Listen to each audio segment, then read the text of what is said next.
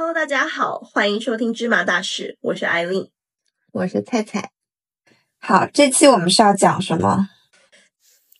我记得上一期的那个播客的 show notes，我是在飞机上写的，就是在去往墨西哥的飞机，然后当时就有写到关于我对旅行的看法，因为我有听另一期播客，有一个主播说，我们平时在打工挣钱，有点像给我们的汽车加油的这么一个过程，然后加了这个油，就直接决定了在这个旅途中能走多远。然后我就特别喜欢这个描述啊，就觉得旅游是一个特别好的探索世界并且探索自己的一个过程。我们能在陌生的城市里面经历别人的人生，感受别人的生活方式，然后给自己提供更多的可能性。然后这次在墨西哥我也玩的特别开心，结束我的旅程之后就回来，赶紧拉着菜菜来录一期关于我的旅程，很多很离谱也很搞笑的事情，然后也激发了一些我的思考，所以感兴趣的话可以继续往下听。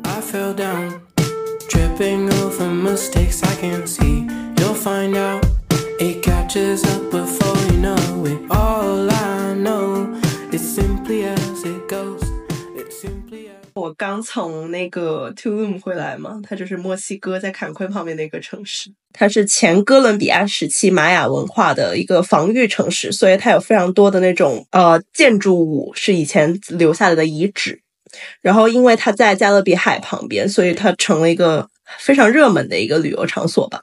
所以你是先飞到坎昆，然后坐车过去的？对。你是我记得他应该那里是有机场的，但是一个小时的车程就也没必要。嗯，然后之前其实是去过坎昆的，这次去 Tulum 就发现 截然不同的体验。什么方面不同？就如果去过坎昆的，应该都知道那里是个游客非常友好的城市。嗯，就它有设施非常齐全的度假村啊，每个人都穿的美美的，手里都拿着鸡尾酒。Tulum 给我更多的是那种不加修饰的原生感。去之前的时候，其实就知道那个城市可能路子会比较野，就是它更多什么户外活动啊，有那种深坑，然后还有地下河游泳。但是到了之后才发现，还是有很多东西超出了我的想象。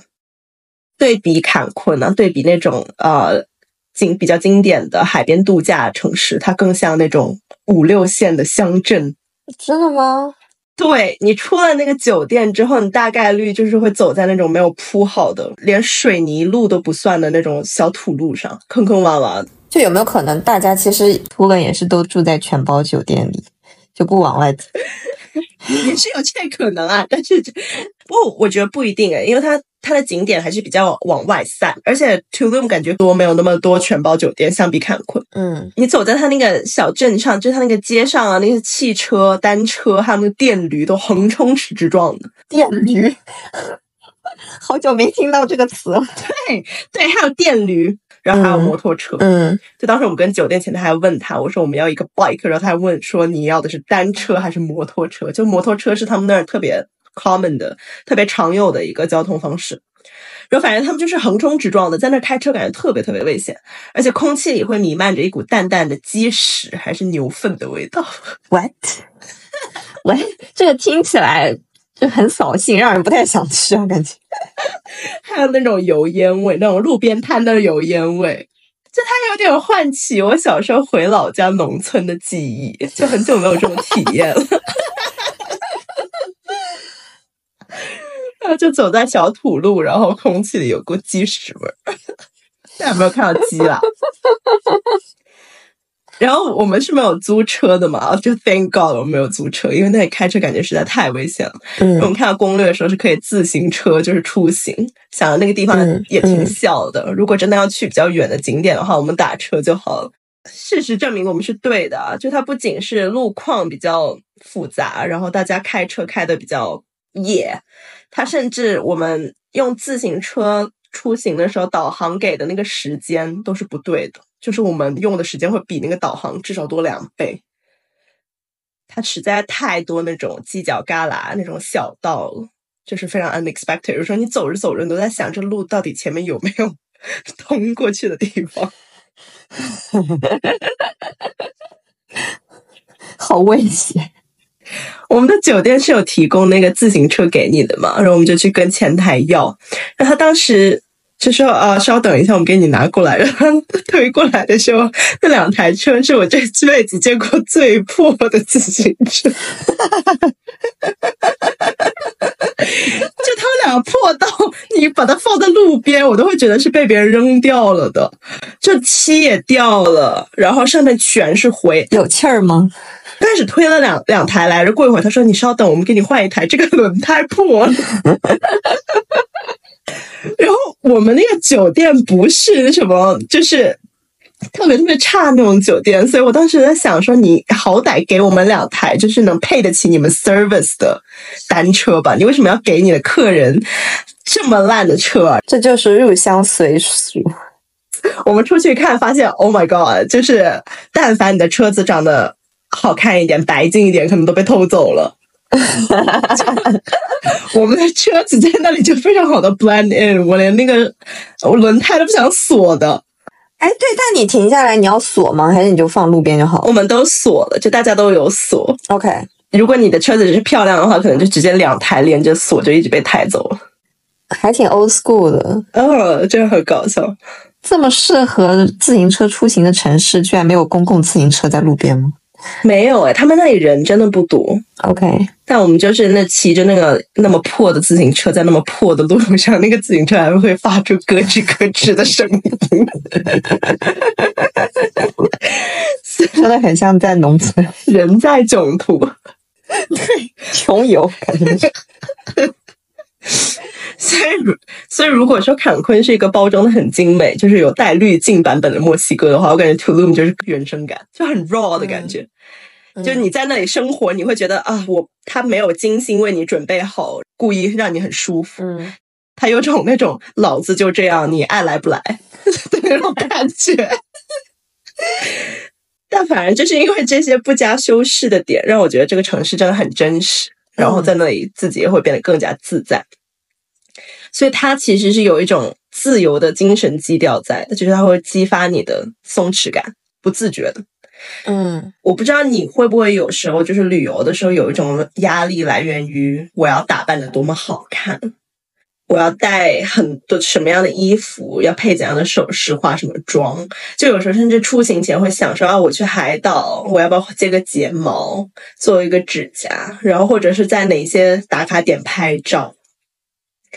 我记得我这种情绪就是在高中和本科的时候就特别强烈，嗯，就有时候可能会因为打打卡失败了呀，或者那天天气不好，拍出来不好看，或者是朋友呃摄影摄影师不给力，没有拍到好看照片，反而会非常生气，会影响我的旅途的那个体验。但其实这种时候根本就没有在享受那个地方。对，有的时候甚至会为旅行特别买一些衣服，然后这个衣服你拍完照你就再也没有穿过。一次性，对，对的，对的。然后或者说是有的时候去某个景点，真的就是纯粹为了发照片，就这个地方拍照好看，就有很多这种地方。而且我记得我对突伦的印象，感觉在小红书刷到的时候，就也都是很精美的照片，哎，就是非常精美的酒店，然后他们是比较那种有异域风情的那种 set up，但是大家有的是打扮的非常的好看，在那种海边的泳池啊，或者在那个度假村里面在里面拍照。我对突伦印象好像也是这样子。我当时的印象也是这样的，但是我到了第二天就直接转变成了热带雨林里的猴子 blend in 了。猴子，就我发现他给我带来的快乐的点，全都跟可能小红书上推荐的各种网红打卡点或者很漂亮的餐厅、很精致的食物没有半毛钱关系。嗯它的好玩就在于你完全融入了那个环境。嗯我这这次带了很多化妆品，然后我去了六天，除了蹦迪那一晚上我是化了妆的，其其他时候我都是裸着脸，穿着最舒服的那种吊带和那种运动裤或者是运动短裙。而且那个那个地方就相对来说，我们去的时候可能也不是什么学生放假的时期啊，然后也不怎么适合带小孩，因为它太原生态了，所以很少见到亚洲面孔。就感觉在那里没有人认识你，也没有人在关注你，甚至没有人会在乎说你上什么学校、做什么工作。嗯你就可以用你最舒服、最天然的状态去就是过每一天，嗯，很轻松，大家都很有松弛感，大家都在忙着过自己的生活，就 no one cares about you，就这个感觉是 Tulum 给我带来我觉得最好的一个感觉。相比说我在一个非常 fancy 的那个 酒店里面看到好多漂亮的小姐姐，我可能会想说，哎，那我待会晚餐的时候我要不要穿的好看一点？嗯，对。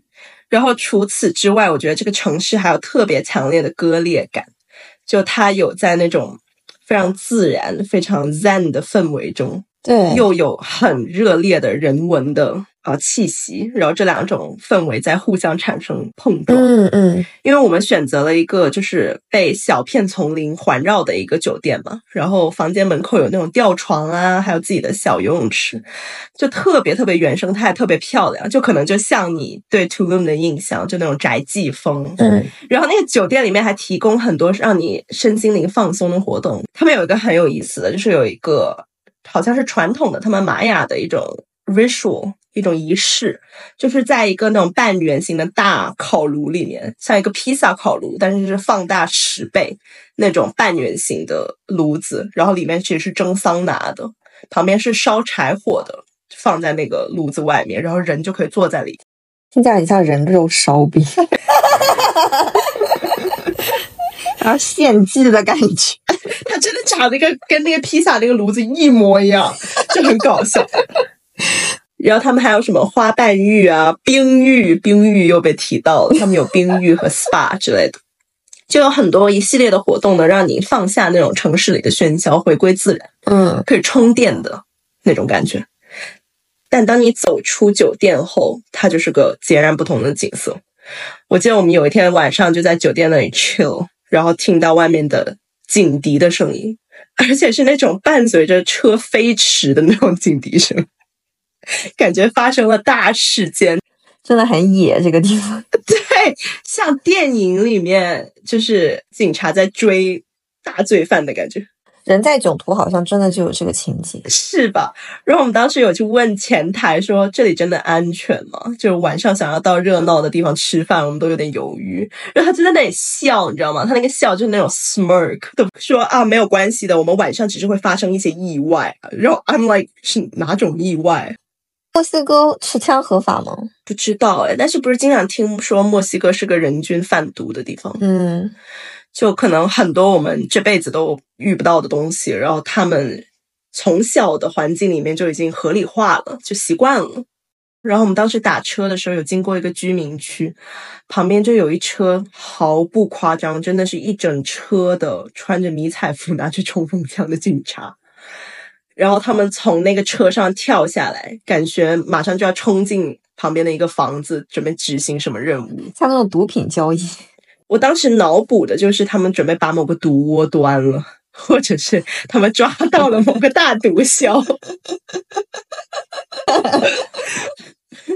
好精彩！cultural shock，你知道吗？这种事情在你的日常生活中你是根本就看不到的。尤其酒店里是那种美美的景色景象，然后出门怎么这样？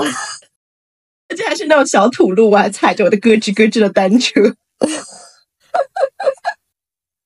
但总结下来，就是这次的体验，就是觉得当你不带着预期去旅游的时候，会给你非常截然不同的体验。嗯就我们去之前完全没有做任何详细的计划，感觉就是到那里看心情、看自己的经历、看天气。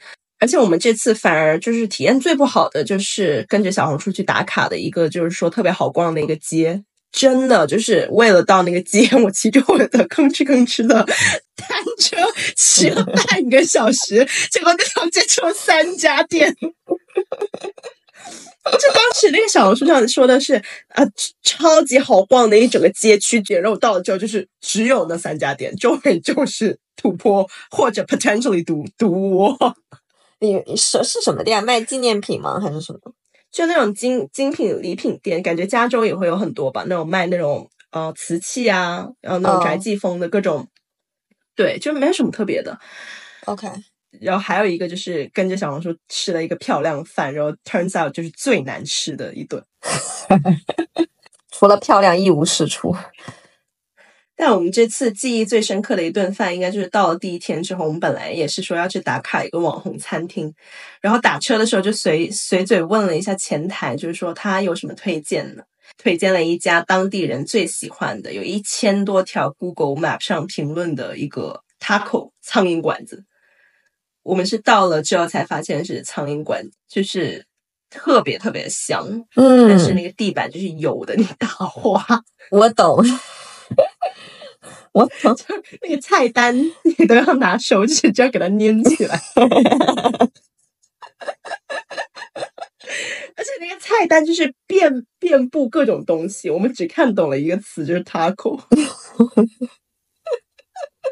所以我们最后就只点了 taco，旁边还有那种小料台，你知道吗？就是墨西哥版小那个海底捞小料台，嗯它它有的是那种腌洋葱啊、黄瓜那种很清爽的那种配菜，可以放在 taco 里面，真的特别特别香。就我们一边吃一边在担心自己的肠胃，说不定会不会拉肚子，嗯 但 turns out 没有了，就是还应该还是挺干净的。嗯，这种越 local 食物确实会越好吃。对，所以你想象你穿的就是精致的要命，化了个妆去到那，你妆全融了，那个火炉在旁边切真肉，完蛋，对啊，裙子都粘在那个那个座位上。因为我们这次主要去的目的是为了蹦一个迪，叫做 Afterlife，它是一个视觉效果跟音乐都特别棒的一个音乐节类似的，就是从晚上一直蹦到早上九点多，真的很夸张。从晚上一直蹦到早上九点多，对的，而且没有人离开，就是几千人。九点多会不会有点过分了？本来我们是要去那个披萨烤炉，就是做那个 ritual 的，就前台强烈推荐，然后把我们放在了那个 wait list 那个名字上，那个名名名单上。然后我们蹦完迪，蹦迪那天就没睡觉嘛，然后还很热，二十多度，二十五度吧。然后蹦完之后感觉已经脱水了，我们喝了六瓶水，但是一次厕所都没有上。然后回来之后，我们说：“哎，我们今天晚上约了个披萨烤炉。我说：“我再烤下去，我就被人干了。”先先喝个一吨啊，再去。真的听起来就很夸张，但是你在那沉浸在那其中之后，就是时间一下就过了。跟几千人一起看日出也是个很棒的体验。Oh my god！哎，那大家有就当时就停下来看日出吗？没有没有没有，就是他到快日出的时候，他那个音乐就有故意放慢。哦，因为我们那个场是那个舞台是圆的，然后它晚上的时候就外后面是黑的嘛，就那个天空是黑的，然后那个舞台里面那个效果会融进那个天空里。嗯，它是那种非常呃非常 AI，然后非常现代，有点赛博朋克的那种感觉。嗯然后到了白天之后，它上面就会有更多偏自然的东西，就是有鸟在那个屏幕里，嗯然后那个音乐也变得没那么 heavy 了，没那么重了，就更轻快很多，所以是个很棒的体验。他那个主办方好像他说叫 Afterlife 的原因就是死亡到重生的一个过程，嗯所以就是从晚上哦一直到白天。那 make sense 了。可能因为就是这种在因为在 Tulum 在墨西哥这种拉美文化的影响下，感觉每个人都充满活力。你有重生吗？重生倒是没有了。A part of me has forever changed 那种感觉，哦就是有呃有自己的一部分有得到彻底的改变，感觉他们每个人都特别松弛，又特别有活力，所以体验感真的就拉满。然后我们当时还认识了两个，就是也是一西雅图过去的漂亮小姐姐。作为陌生人，一下就打成一片了，然后大家会抱在一起跳舞。嗯，我记得我当时回来之后，上班第一天，就是我先到办公室，然后我的老板到，就是说啊，艾丽你回来了，然后当时冲上去给他一个大大的拥抱。你是真的有一部分 change 了。他跟我说，肯定是受拉美文化的影响。就之前他看他的儿子的球赛的时候，就所有的家长都是端坐着，要么就很担心成绩，要么就是非常的拘谨，只有就是一个墨西哥家庭在那里欢呼。哎，对，我发现墨西哥人他们是真的生来就特别的松弛，嗯因为我之前就是有遇到过墨西哥人，他的他的生活的 lifestyle 或者他生活的态度是，就是我我先赚赚三个月钱，然后我有了这个钱，我就出去玩，我就可以辞职，然后等我把这些钱花光，我再回来继续工作。就是这是他们的态度，跟我们老中这种人生态度完全不一样。第一次听说这种生活方式是当时我在泰国旅游，然后我坐上了那种在泰国是叫当当车吗？还是叫什么车？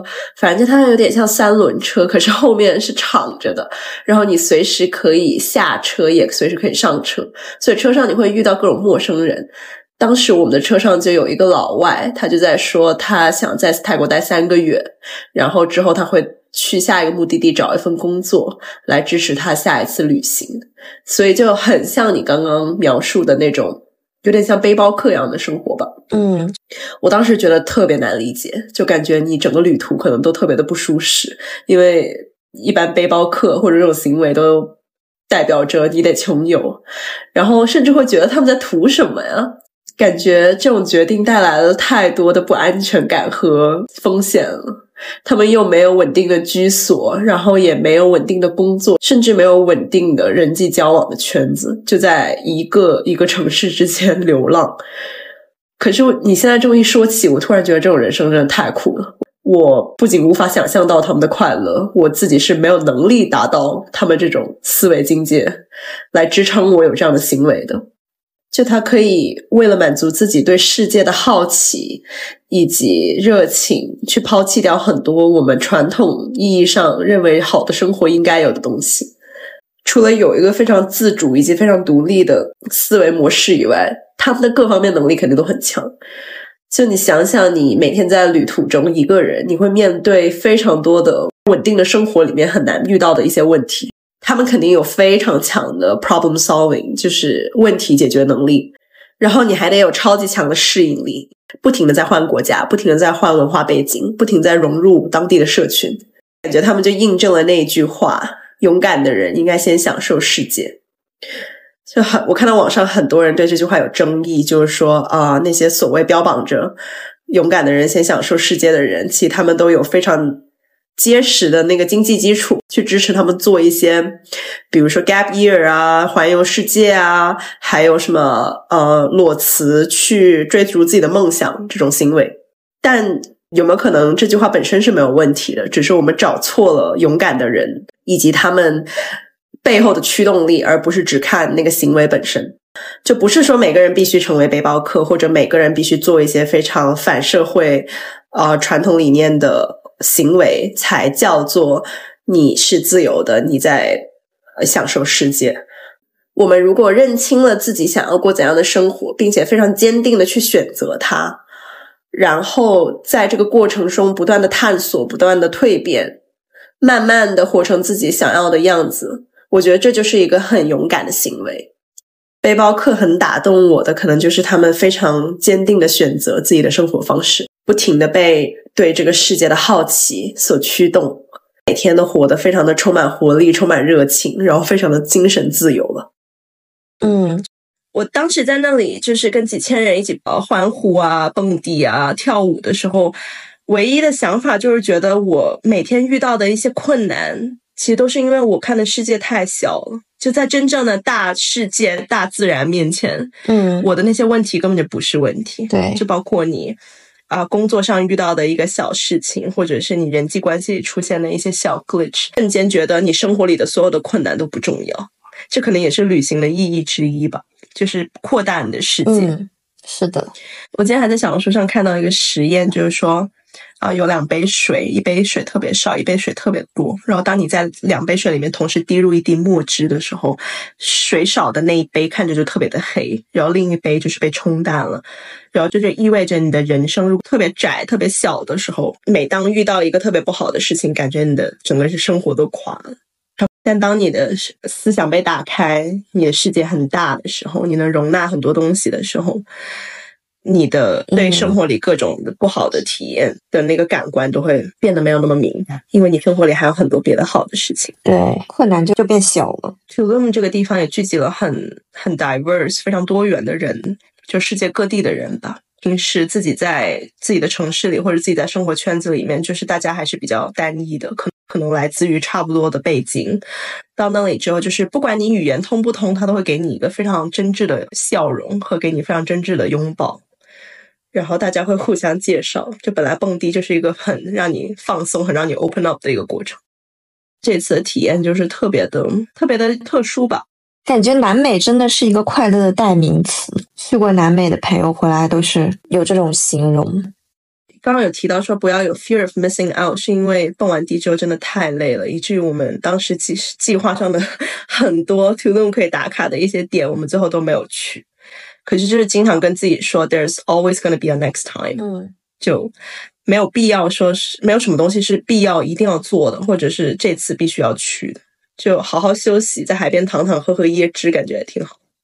对，感觉旅行里就是你能随性的去做出一些选择，也是旅行的有魅力的点之一吧。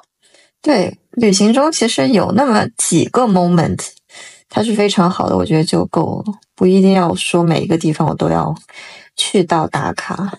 嗯，像我们 P 人就是一向来都这样，我们没有计划。我感觉我以前会有一个很详细的计划，甚至有人打乱我的计划或者迟到的话，我会非常生气。然后我现在就是完全就是没有预期，我现在连预期都没有了，就别说计划，我根本出发前就没有想象说 how how do I want to spend my time，就我连这种想法都没有。然后反而是去到了之后，发现处处惊喜。我记得我当时在北京也是因为交通堵车啊，然后想去的好几个什么雍和宫啊、故宫啊都没去成。然后最后 turns out 就是我跟我朋友租了那个单车，然后我们就绕着胡同里骑。但反而我觉得那个比去雍和宫里拜拜要更快乐。喜欢在一个陌生城市骑单车，你的单车是吭哧吭哧的吗？不是哦，那个单车，而且在路边一扫码就可以骑上。好吧，然后骑到哪就放那儿就好，也不用锁它。交钱就好，对，城建和南方也嗯差别比较大，所以我之前去都对北京印象不太好，但这次可能是就是赶上了北京最好季节秋天，然后穿行在那个路里，就是有那种银杏，银杏黄了，银杏树，对，那个黄色的三角形的，对，就特别好看，而且那个就还有那个路边都有那些大爷在那坐着，然后在那聊天，就感觉都还挺，就很挺挺惬意的那种感觉。嗯，所以就是旅行时时刻刻都会有给你带来不一样的体验吧，不一定非得执着于今天的目的地一定得是哪里。对。我忘记我之前在哪一本书里面读到，就是说旅途中最好的风景，有可能是你决定从火车的终点的前一站下车，然后转角走进一个陌生的小镇。哦，但不能在赶时间的时候。旅游本来就不该赶时间，没有计划就没有赶这个概念。那说到墨西哥，我记得我之前对吃的食物有一个这样的体验。我我之前第一次吃墨西哥菜是在波士顿，然后吃了一个 burrito，实在是太难吃了。但是你想，波士顿那种城市没有什么好吃的墨西哥菜。然后直到后来去了新墨西哥，也是在那种 local 那种 food truck，非常脏的那种小摊。然后大概就是一刀左右的一个 taco，真是美味至极。Oh my god，非常便宜，而且就是从此颠覆我对墨西哥菜的认知。所以我觉得有的时候你对一样东西有排斥或者什么，那真的是因为你还没有吃到过好吃的。而且我就是对它有一种误解，就感觉墨西哥菜好像挺油腻的。但我到 Tulum 之后，发现他们的食物真的非常的圆形食物，非常的 clean，非常干净，然后非常的低加工。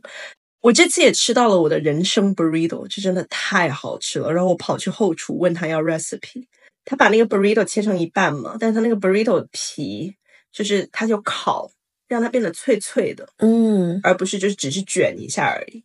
然后它里面呃有放那个牛油果、鸡胸肉。然后它的豆子，就很多人不喜欢吃豆子，但是他把豆子打成了泥，然后像红豆泥一样的那种 texture，他把它抹在了豆那个饼皮的最里面。他跟我说那个那个秘密就是那个 secret，就是他在煮那个熬那个豆子泥、红豆泥的时候，黑豆泥应该是他放了猪油，哦，让它特别香。嗯。对，然后里面就是各种啊很健康的生菜啊，就很复合的口感。然后它还放了 good cheese，就一种芝士，它是不会有点 melty，有点融化的感觉，但是又不是那种味道特别重，会 cover 掉其他食材那种味道。然后我吃了两顿，真的好好吃。我之前都开到好远，好远，就是北边 b o s t o 那边有人推荐一个 food truck，然后那个 taco 也就那样，而且它也不便宜。好像过几天，然后你会在西雅图的各个小脏摊角落找到我。就感觉我这次去了之后，墨西哥菜我根本没吃够，我每天都可能都在吃 guacamole。是，然后最后那个酒店结账的时候，上面就写着 guacamole 乘四，真的很搞笑。而且那只是酒店吃的，然后还有外面每一顿饭都有点。然后我我现在回来之后，我还是很想吃牛油果，很想自己做。他们是怎么保证牛油果做完之后不变成不变黑的呀？得是它一开始就不是黑的吧？哦，那不是废话吗？不是你会倒着倒着它变黑吗？不会啊，一开始是绿的也会变黑啊。你放放一会儿它就黑了，会氧化啊。嗯，好吧，我下回给你做。我有我的 avocado recipe，就是 avocado toast recipe。太喜欢牛油果了，我也是，我也超爱牛油果。那牛油果蘸酱油我都觉得好好吃。嗯，我也很喜欢，很像很像刺身的味道。但我想说，我刚刚想说是我有有几次真的就是牛油果，它打开它就已经是黑了。它即使它没有没有放太久，它只是放了正正好好的时间，它打开它就已经是黑色，只是味道还没变而已。要么就是运输过程中它撞到淤了，要么就是它香蕉一样长斑了，撞 撞到淤，不接受黑黑的牛油果。哎，你会比方说你喜欢的地方，你会会经常想回去吗？还是说还是喜欢去新的一个地方看看？我感觉都有哎，就是我我会非常愿意再回去，因为它有你就算是同一个地方，甚至是同一个城市里面的同一个。农贸市场，我都在不同的季节去，我都会发现新的东西。别说一个城市，农贸市场，是的。而且只在那里待了几天，其实你并没有说真正了解它的全貌，所以不会。如果有下一次好的活动，或者有人邀约说去同一个城市，我完全不会拒绝。嗯。但同时，如果有新的城市可以去，然后非常吸引我的话，我也很愿意。嗯。我现在很想去 Mexico City。嗯。感觉它是一个 modern 版的。没有那么 raw，我不用骑自行车，嗯，我也不用在街上看到警察拿枪，maybe，嗯，而且我觉得是因为我们这个所处的这个年龄和场景的变化，就也会对我们的思想改变。像我记得大学的时候，就就还是比较会喜欢去城市里面吃好吃的，所以就觉得放假对这种东西更向往一点。现在感觉就是想去每个地方体验不同的生活文化，然后探索自己的内心，而不是仅仅关注于那些美食美景。我要拍多好看的照片，发怎么样的朋友圈？以前就感觉出片是一个指标，对吧？没出片，我来这个点就是白来了，我这一天就是白搭了那种感觉。那现在不会有这种感觉，就是你你拍更多的是留留念为主，记录一下那个 moment 为主，而不是说我一定要拍多好的照片。而且可能也是因为那种城市 city life 的生活，我们过了很多了，就人还是会疯狂追求新鲜感的吧。然后这种非常野生、非常野蛮、非常放肆的活法，我们就很少见，就会觉得很被吸引。啊，好希望大家给我们在评论区推荐一下，有什么你们去过特别棒、特别特殊的地方，我们也想去打卡打卡。哎，你是喜欢旅游还是喜欢度假？就你喜欢打卡景点，然后在大街小巷里走来走去体验人文，还是喜欢在那种度假村里面舒舒服服的躺着，然后做做 SPA，就是 recharge 一下、充电的那种感觉？肯定是第一种，但是我觉得我我躺着的时候，我就有一种。我来都来了，我为什么就在这躺着的那种感觉？就比方说之前去夏威夷或者去迈阿密这种地方，就你你肯定有躺这个行程，但你躺两个小时，你可能就肯定就想走了。你是不是你本来去，你本来去突了，还是想要去躺着的？哦，我以为是那种很赞的地方。嗯，酒店是我选的嘛，然后我就想选那种非常充电式的，非常环境非常舒服。然后我们，然后我还不停的说我们可以去做那个 SPA，然后我们约一些，他早上九点钟还有免费的 Yoga，然后那个环境也特别漂亮。然后我，这都是在我的计划内的事儿。我们当时还想打卡一个呃莫奈的莲花池，就莫奈风格莲花池一样的游泳浮潜的一个地方，但是比想象中小特别特别多，所以我就觉得 I'm not worth it 了，因为我真的太累了。OK，就我感觉我已经创造足够的回忆了，嗯嗯然后没有必要说逼着自己必须去。嗯，或者我以前旅游会有那种，呃，这个餐厅、这个店我必须要去打卡这种想法，或即使他排老长老长的队，我也必须得去打卡那种想法。但现在不会了，就是这个店排太长，我就换一家，然后会发现那家其实也不差，甚至会意想不到的好吃。就还是 go with the flow，大家开心就好。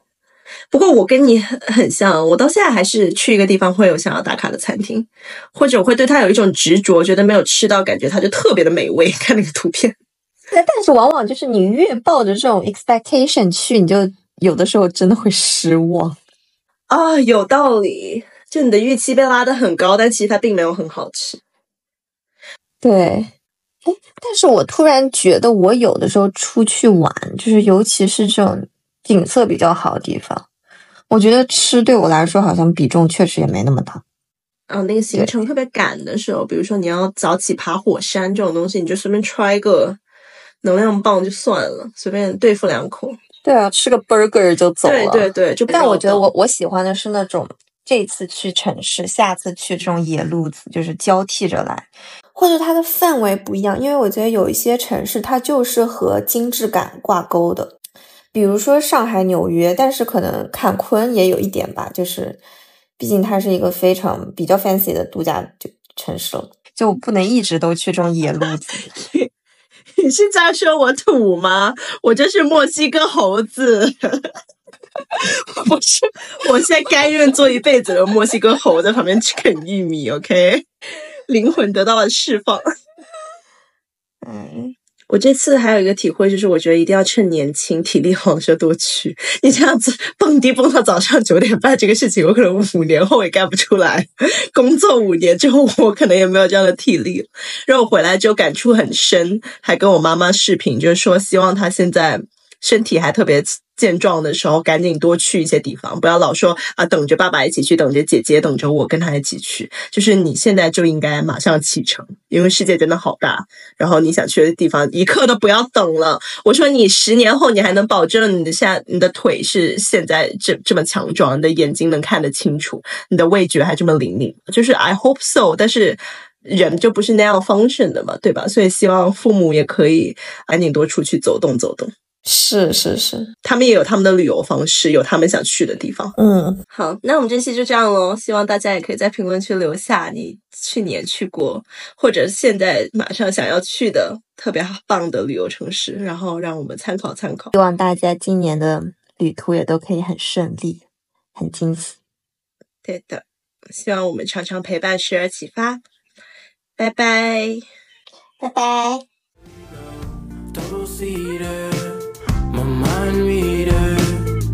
Cut the corner in half, cause I need her. Careless driver, my rider. I'm taking it back,